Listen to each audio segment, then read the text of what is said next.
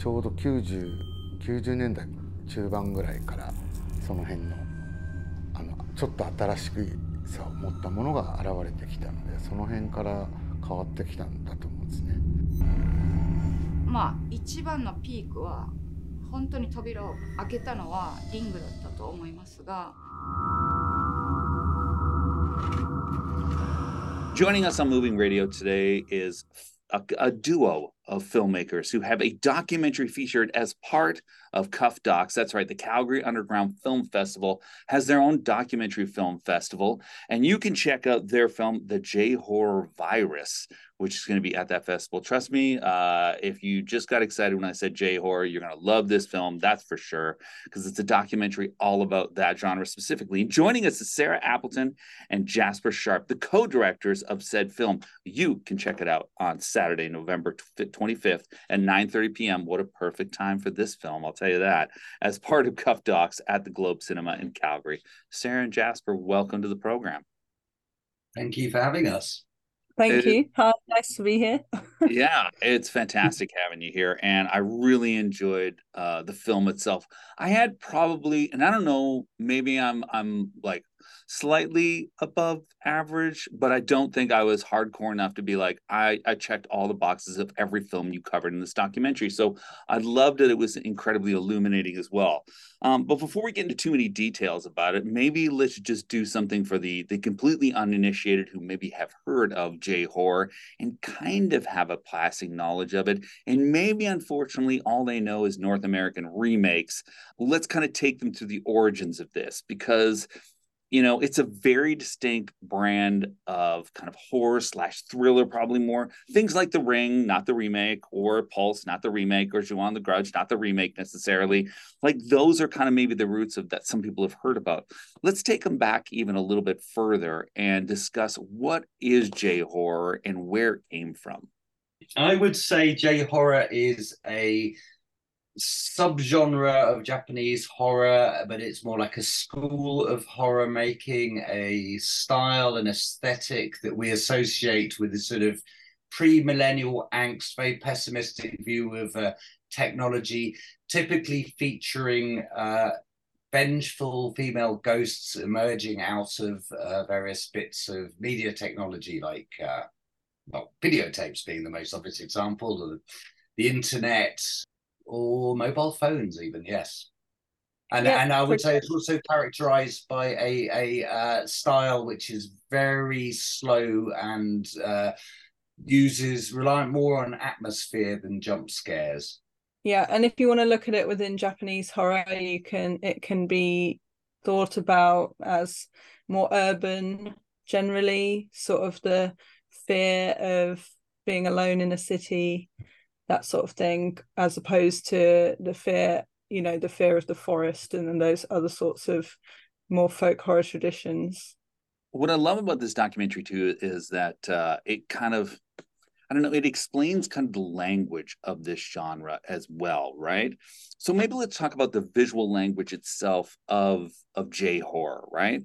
How elements like uh, like water, technology, which you kind of referred to before as well, uh, and traditional storytelling, and there's a bunch of different things that you look at in the documentary. Tell us a little bit about how all those kind of ideas, the tropes, if you will, or the visual language, kind of comprise J horror. I guess the genre really emerged in the straight to video market, and and therefore they were conscious that there was um, making films on very low budgets, um, and so there wasn't a lot of room for special effects. So it was putting little details like creepy ghosts in the background. Um, it came from a the sort of interest as well in the 80s with spirit photography, which was a the big thing in Japan at the time. This sort of magazines uh, reporting real life hauntings. Um, and um, really it's more about looking at the uncanny details within the frame rather than sort of reliance on on the edit uh, so much. So it's, it's very slow, measured pacing, unfolding in in sort of everyday environments, but sort of those sort of what do you call them liminal spaces, those sort of like you know just um, corridors and stairwells and and these sort of anonymous bits of architecture in, um, the modern day sort of urban Japan, Tokyo being the example. there's definitely noticeable tropes within like the locations because there's always a hospital or a school or you know there's sort of places that are just normal that people go to often and that are normally very heavily populated. And then suddenly you've got an, a scene where somebody's maybe in the bathroom or something and they're on their own. And it's like suddenly finding yourself alone in these very busy areas and how suddenly out of nowhere you can get terrified or or haunted or something. And i think that's what makes them so scary actually you know for for myself when i i look back in those kind of like the time of like early 2000s like just before late 90s probably for me it became one of these things that like you know film people were like oh you got to check this out because you know you'd be reading magazines and stuff like that still pre-internet or sometimes there'd be like you know um, something else that would give you a hint as to lead you there and it felt like you know you were almost kind of seeing something that was really exotic and it was at a time where international cinema was becoming a little bit more accessible than it had been before and i think that's what drew me to it is that there's a, a sense of it kind of almost, almost being exotic and and innovative in a lot of different ways uh, that was my experience at least before there was the onslaught of the remakes in certain ways uh, what was it for you that kind of drew you to this? Because under Jasper, this is something you've been writing up for a long time, and and Sarah, maybe for yourself, you're kind of discovering a little bit more along this journey. Um, I personally have a bit of an interest in like technology in horror, and I made a previous film, the found footage phenomenon, which was which basically found footage comes from development of technology, and I think that personally when i was watching them when i was younger um uh, seeing things like the ghosts coming out of phones and cctv and things like that definitely is like interesting as to why that could happen i mean if you believed it and also how you know with new technology developments how that can then extend on so that's my personal interest but jasper different yeah, I mean, it's like we said, this explosion in world cinema. I mean, I was writing about Japanese film at the time, sort of, um, yeah, from the sort of late 90s onwards. And really, what attracted me to Japanese cinema in general was that in the UK, um, foreign language cinema was generally European and predominantly French, and it was sort of art house films. So I think Ring is probably the first example of a distributor proving that um, a, a, genre film, a horror movie, could do well at the box office um, with subtitles. I came across it, um, it uh, on the sort of internet message chat rooms, that you know the forums, people talking about it, and then um, it was a sort of word of mouth sleeper hit. It was it came about at the same time as the Blair Witch Project, um, so similarly sort of spread by word of mouth uh, online. But um, I think I picked up a VCD of it originally and, and then sort of watched it. And it was sort of this, you know, having not been to Japan before, just, um, yeah, like you say, I mean, the way that it's spread around the world, you know, a lot of people watching it into the VHS dupes, um, you know, through the tape trading network, really replicated the, the way the Sadako's curse spreads throughout the film. So, I mean, it was, you know, perfect sort of synergy of sort of form and content and sort of audience reception, I think. We're speaking on Moving Radio today with the co directors of the documentary film J Horror Virus.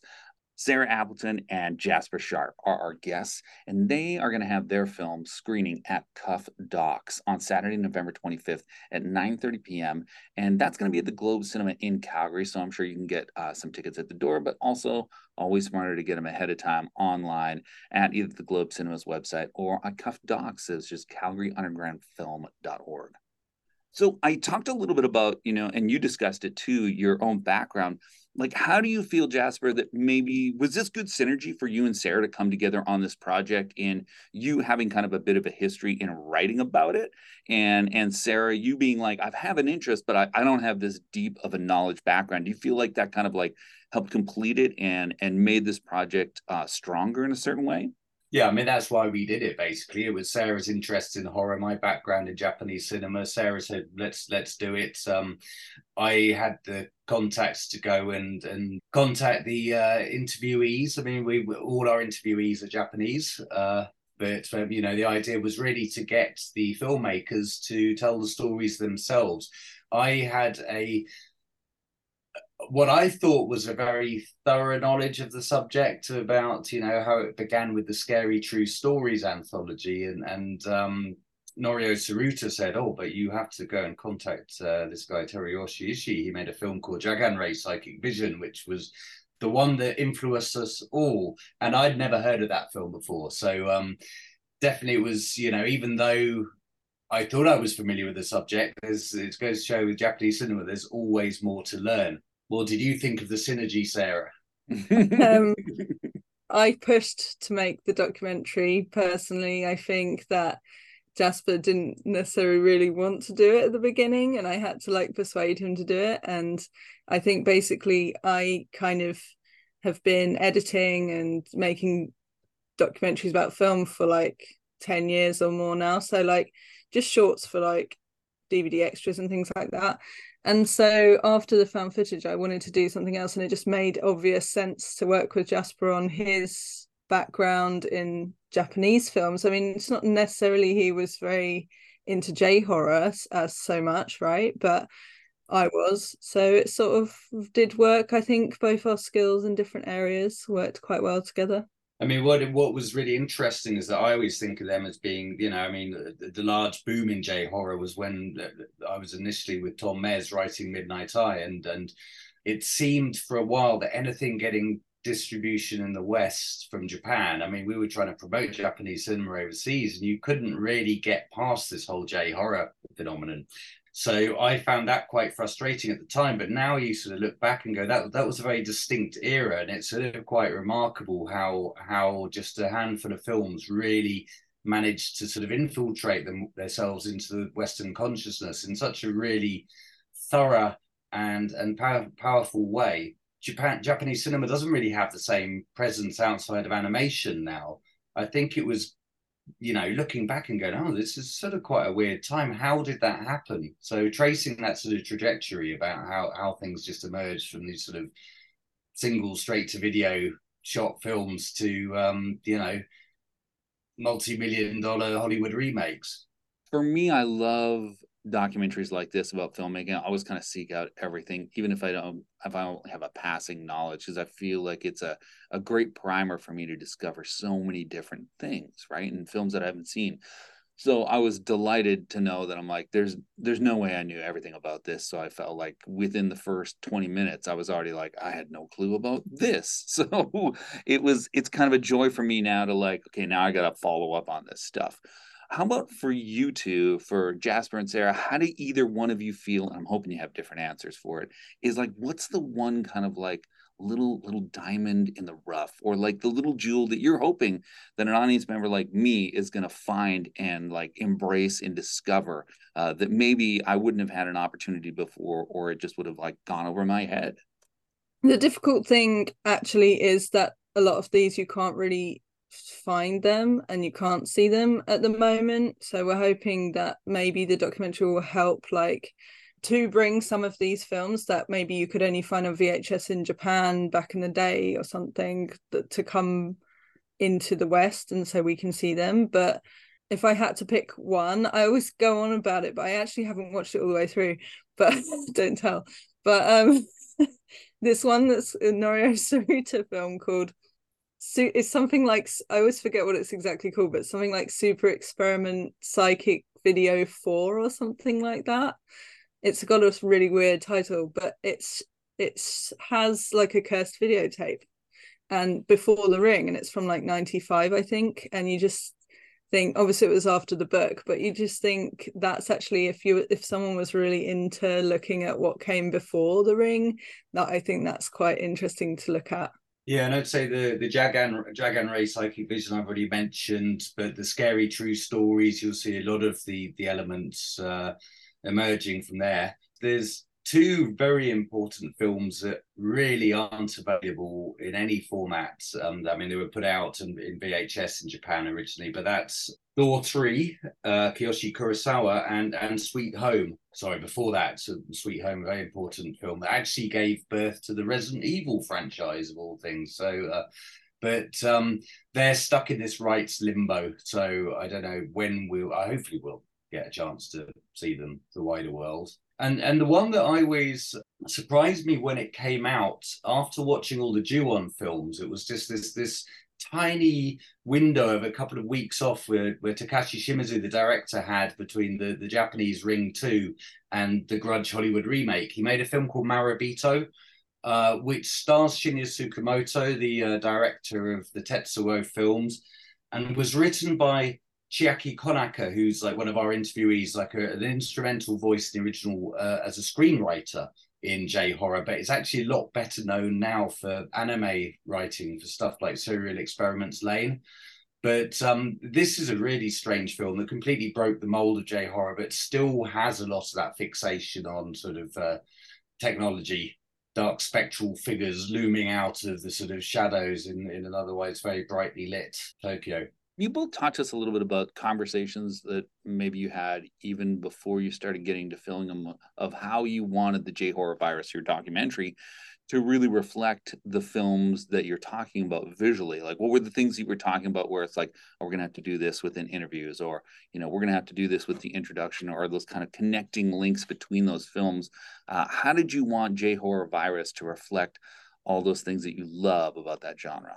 I don't know how you would it's hard to explain, but I think that it definitely had to have a feel. The documentary itself had to have a feel of J horror, and I think that's obviously kind of subject subjective and but for me it was like slower and more they don't tend to have soundtracks like actual songs you just have more of like a um, murmurs and weird noises and things like that and weird imagery. And at the beginning the intro to the film uh, i don't know if it's everyone's cup of tea but i really wanted i thought it was so obvious that it had to be like our own cursed video kind of thing like make your own ring tape just to like grab people's attention.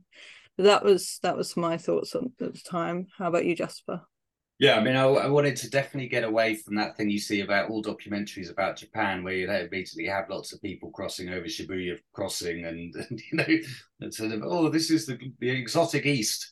You know, it was very much sticking you in the milieu of the filmmakers. Um, part of the, I mean, it's got a very slow, measured pace, like like J horror films themselves. But I mean, partly this was symptomatic of the fact that uh, Japanese directors do talk you know you can't cut up Japanese into vox pops in the same way I think that you can with sort of Western filmmakers. I think it's it's a symptom of the language. It's a symptom of the way that we had to get all the interviews transcribed um, before we we could start the edit, so we we knew exactly what they were saying. And so I think you know they say the very beginning, it's like we have Kiyoshi Kurosawa talking and, and I've seen him talk in public before, and he's an incredibly interesting talker. You just see these ideas almost forming in his head as he's saying them. And I didn't want to, yeah, I think we needed to to allow him time to sort of get to his point and, and really I think he really sums up the sort of philosophy and the sort of conjecturing why why he thinks that J horror was such a feature of the um of the 90s of, of that sort of group of filmmakers. So i think that was really interesting. The other interesting sh- thing sorry to interrupt but i just just as you say that point about kurosawa i thought that with the interviews like a lot of the directors were saying that they never really thought about it before. I mean that sounds so s- strange but from this perspective that we're coming from looking at it as like this really interesting capsule of films like Kurosawa himself said, you know, you wouldn't have Japanese people making this film, you know, and so he, they actually are sitting there pondering on the on the questions and everything, you know, and it's not just stuff that they've regurgitated time and time again. So that's sort of what helps with the feeling of it as well, I think. I just wanted to say as well that the the um, atmospheric sort of animations and interjections, these these sort of bridging sequences, were all done by this guy Tim Grabham, who I worked, um, I co-directed a film with him uh, ten years ago now called The Creeping Garden. Um, he's sort of an, an animator, and so I knew he was very good at sort of conjuring up sort of atmospheres with animations and intertitles. So I thought, you know, we definitely asked him to get on board and and to add his little bit of magic.